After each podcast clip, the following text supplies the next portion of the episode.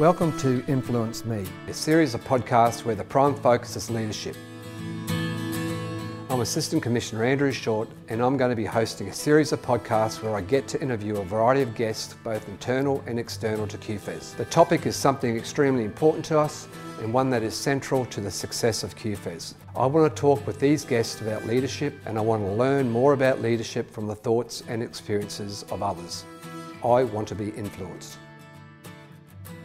Today's guest is the Deputy Commissioner for the Emergency Management, Volunteerism and Community Resilience Division within the Queensland Fire and Emergency Services uh, he's actually my boss, and I'm sure there's people out there who are going to wonder whether I should be more considerate about the dangers of interviewing your own boss. But we'll see what we'll see what comes out. I've come to know Mike over the uh, now four or five years that he's been with us. Mike and I have got um, a lot of very similar values. I would pose, and I'll be happy to hear Mike talk about that later on. Just to give you a bit of a sense of Mike's role, He's the responsible uh, executive in our organisation for the State Emergency Service, the Rural Fire Service, and also our community resilience and risk mitigation components that require coordination across the department.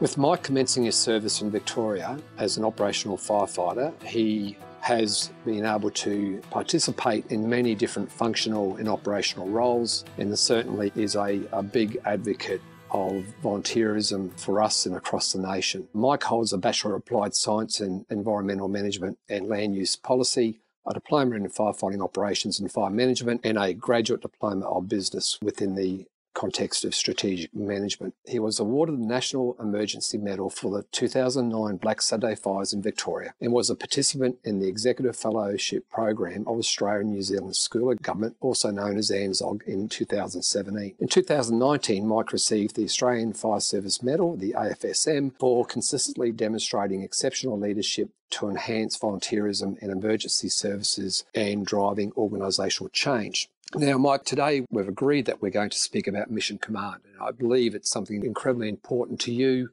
If I ask you what is your one or two liner that describes Mission Command, what would that be? Thanks, Andrew, and thanks for the, the nice introduction there. I, uh, and there is no risk in uh, interviewing your boss, I've got to say.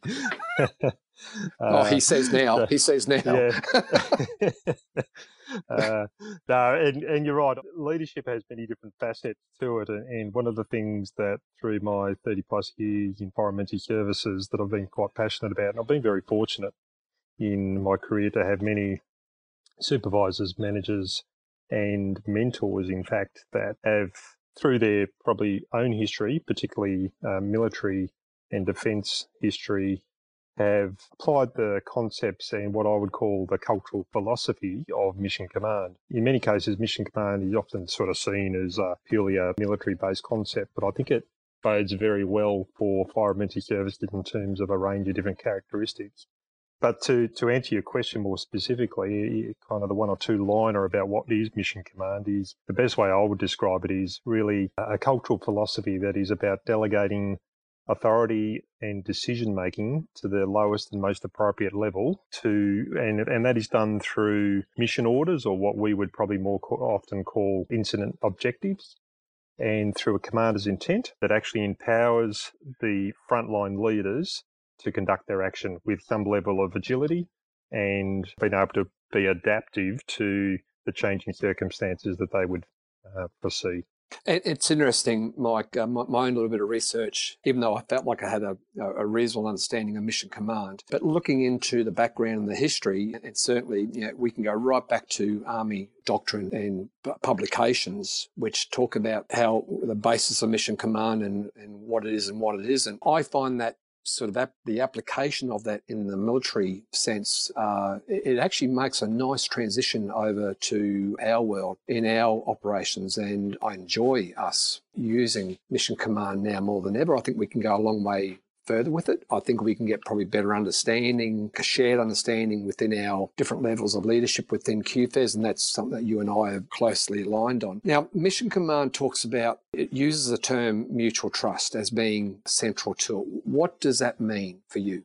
Look, there's several key key aspects or key elements to have a the concept and the and, and as I go back to the cultural aspects of mission command. You can write it in doctrine, you can write it in different ways, but fundamentally it's a cultural philosophy. And so the the aspects of mutual trust are, sit at, at the core of effective mission command. I would describe trust, and often we don't unpack trust in terms of what it actually is. And part of trust is made up of competence. So you'll have a trusted relationship either within a team with your uh, your manager, your supervisor, but also your subordinates. You have that trust based on the competence and the abilities of of those individuals. The other key aspect of of that mutual trust, and as you say, it is a mutual trust because it's got to be two ways, it's not just one way, is the the aspects of reliability. And I often describe this in never promise uh, something you can't deliver on, because that's breaking that trust bank that you establish with your people.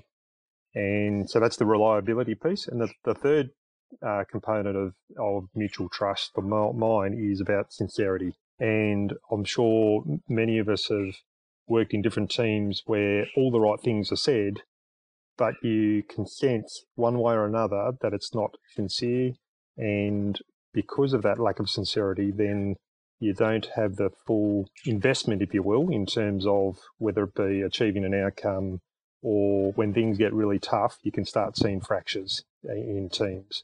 And um, so that sincerity aspect, looking out for each other, is absolutely crucial to the trust component. And I think the other bit about mutual trust is to understand that that in the relationship of cohesive teams.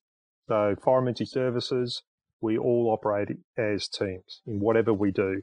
Sometimes doesn't always feel that way, or even if you're doing an individual task, uh, and, and, then it's but you're still part of a team. And I often describe the fact that we're part of multiple teams at any given time, and just being clear about what team you're actually with and and what your uh, your objectives and your, your mission is at that particular time.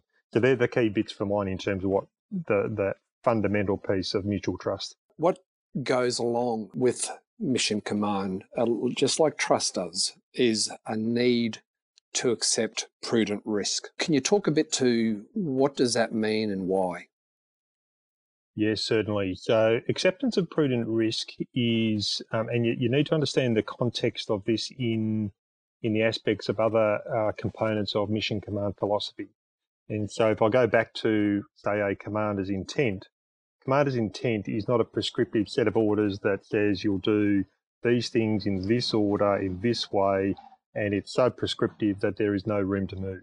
We can't operate like that because uh, we, in, in the same way the military have constant, uh, a changing enemy, if you like, for them, our equivalent of that in terms of an enemy, and I'll put this in a response context, but you can apply it in the same uh, aspect of normal business day to day, is that the disasters, the events, the incidents that we're dealing with aren't always predictable. And so the intent of actually having a commander's intent is describing what success would look like as an outcome, uh, not being prescriptive about that. And the reason I kind of describe that in the context of accepting prudent risk is there's there's a couple of components that kind of go with this. If I described as an example of for the frontline incident manager, could be the crew leader, could be uh, an incident controller. Acceptance of prudent risk is actually there is many opportunities at different times where we will be able to contain a fire or take certain opportunities in, in a lull of weather to actually achieve the mission objective.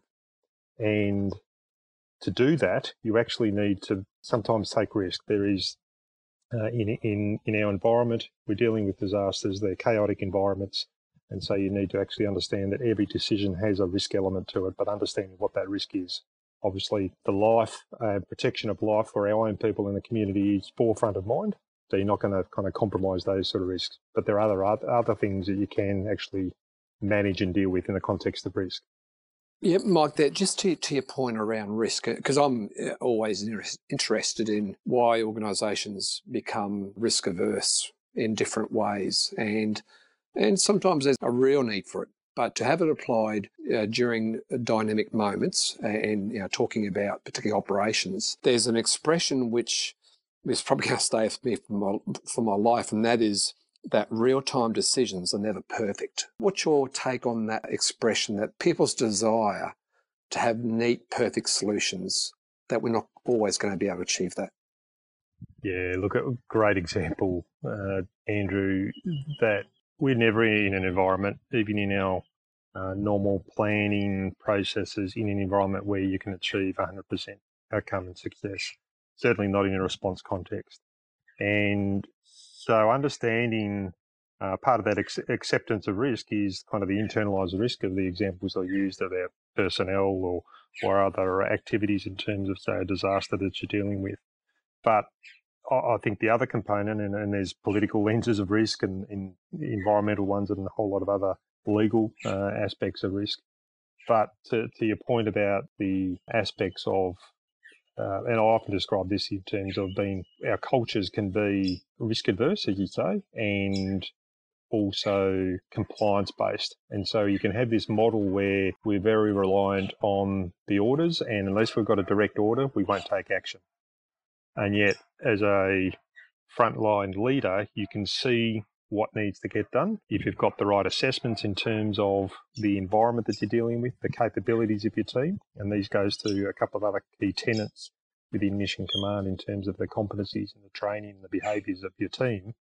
But it goes to the key key aspect of actually, if you understand those elements, then you can make a decision without needing and having a centralized command decision that says, yes, you can go and do this.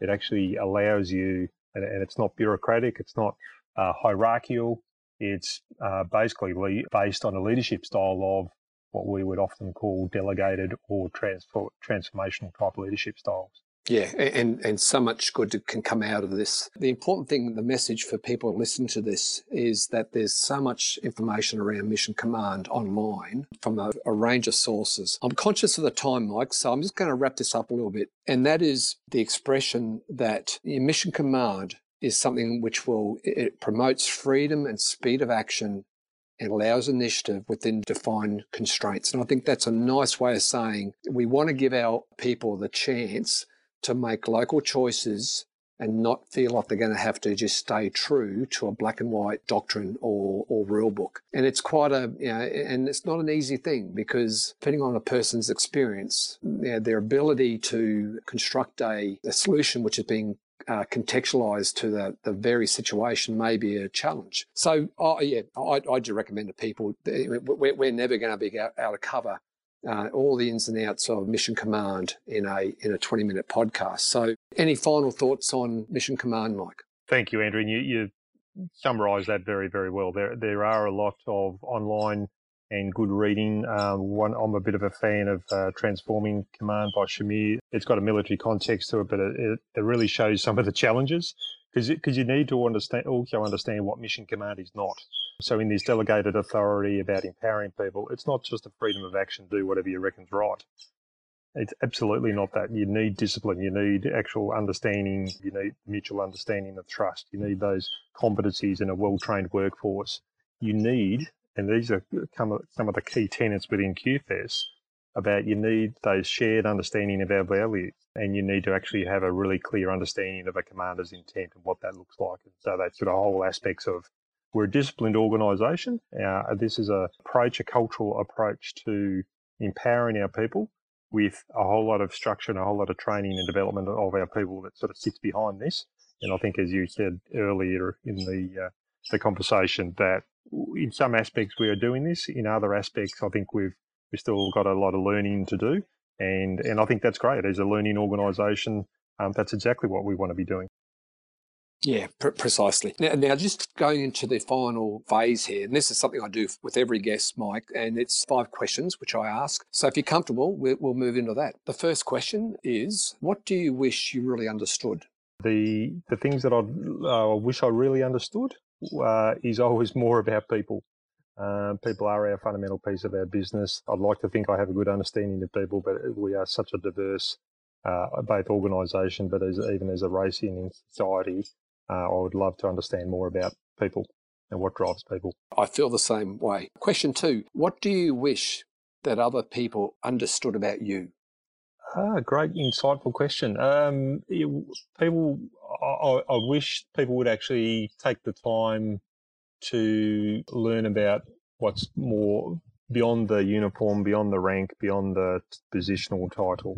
because we are a uniformed organisation and rank, and sometimes that can get in the way of understanding of individuals and what actually drives individuals. So I like people to have a better understanding of what drives me. Yeah, that there's a, a person there who uh, has values and makes judgments, who's got a family, he's got you know issues like we all have. It's it's interesting that, that the uniform can sometimes put a veneer uh, over the top of that, but I don't have the answer to that today. The third question What's the strangest question anyone has ever asked you? Yeah, really tough. That's a really interesting question, Andrew. I've I've got to say the thing that comes to mind is uh, just this question: be actually been asked. What's the strangest question you've been ever been asked? I uh, I would have to reflect more on that one, but that would be my answer. And and between you and me, Mike, and the people who are listening to this, I'm actually surprised that others haven't answered it like that. but anyway, you, you've you've actually taken that high ground, so that's very good of you. Now, number four, what type of leader do you prefer?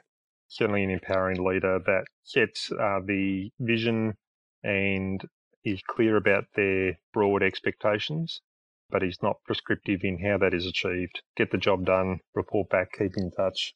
Uh, and that's fundamentally in the concepts of what we're talking about here today. Excellent. Question five How do you prefer to deliver bad news? In person, by text message, which is apparently more common with the younger generation, or by carrier pigeon? No, it's got to be in person. Interestingly, even at this time, in terms of uh, social distancing or physical distancing, depending on the term you want to use, there's nothing to stop from being still very uh, much connected and person to person. You, you can't deliver it any other way. Mike, has it gotten easier for you? I find that through trial and error, making every mistake in the book in terms of trying to interact with someone on a difficult issue. I feel that if I, particularly if I structure myself and prepare for something, I'm I'm I'm likely to do a little bit better. What, what what's been your experience? Yeah, very similar. Um, I wouldn't say it gets easier. What you get better at though is thinking through the different issues and the traps, if you like, the potential outcomes, and making sure. And you you said this, which is absolutely crucial, is the preparation piece. I, I tend to, I know from my own EQ aspects of uh, and self awareness that I, I, tend to be very gut instinct uh, orientated from a leadership perspective. And so making sure I do preparation for those sort of things is crucial. That brings us to the end of our little chat. And Mike, thank you very much for jumping in and, and, doing this with me. I've found every discussion I have with the now range of people that I've been doing this with, I actually learn something. And that's the buy in for me. And I do hope that anyone who's listening to this podcast that they go away knowing a bit more about something than they didn't. For me, it works quite well into my desire to be a lifelong learner. We both can agree that mission command is something which is central to our life as uh, professional emergency service officers. And I look forward to us being able to evolve the use of mission command within our own organisation and more broadly across the sector. So, anything final you'd like to say, Mike? Oh, no, just thank you for the opportunity, Andrew, and uh, also thank you for taking the initiative to to do these podcasts. So it's a, it's a great thing. It's a great conversation to be had with fundamentally a team-based and a leadership-based organisation. So um, thank you very much for the opportunity. Well done. Well, th- thank you very much, Mike, and, and have a great day. Thank you.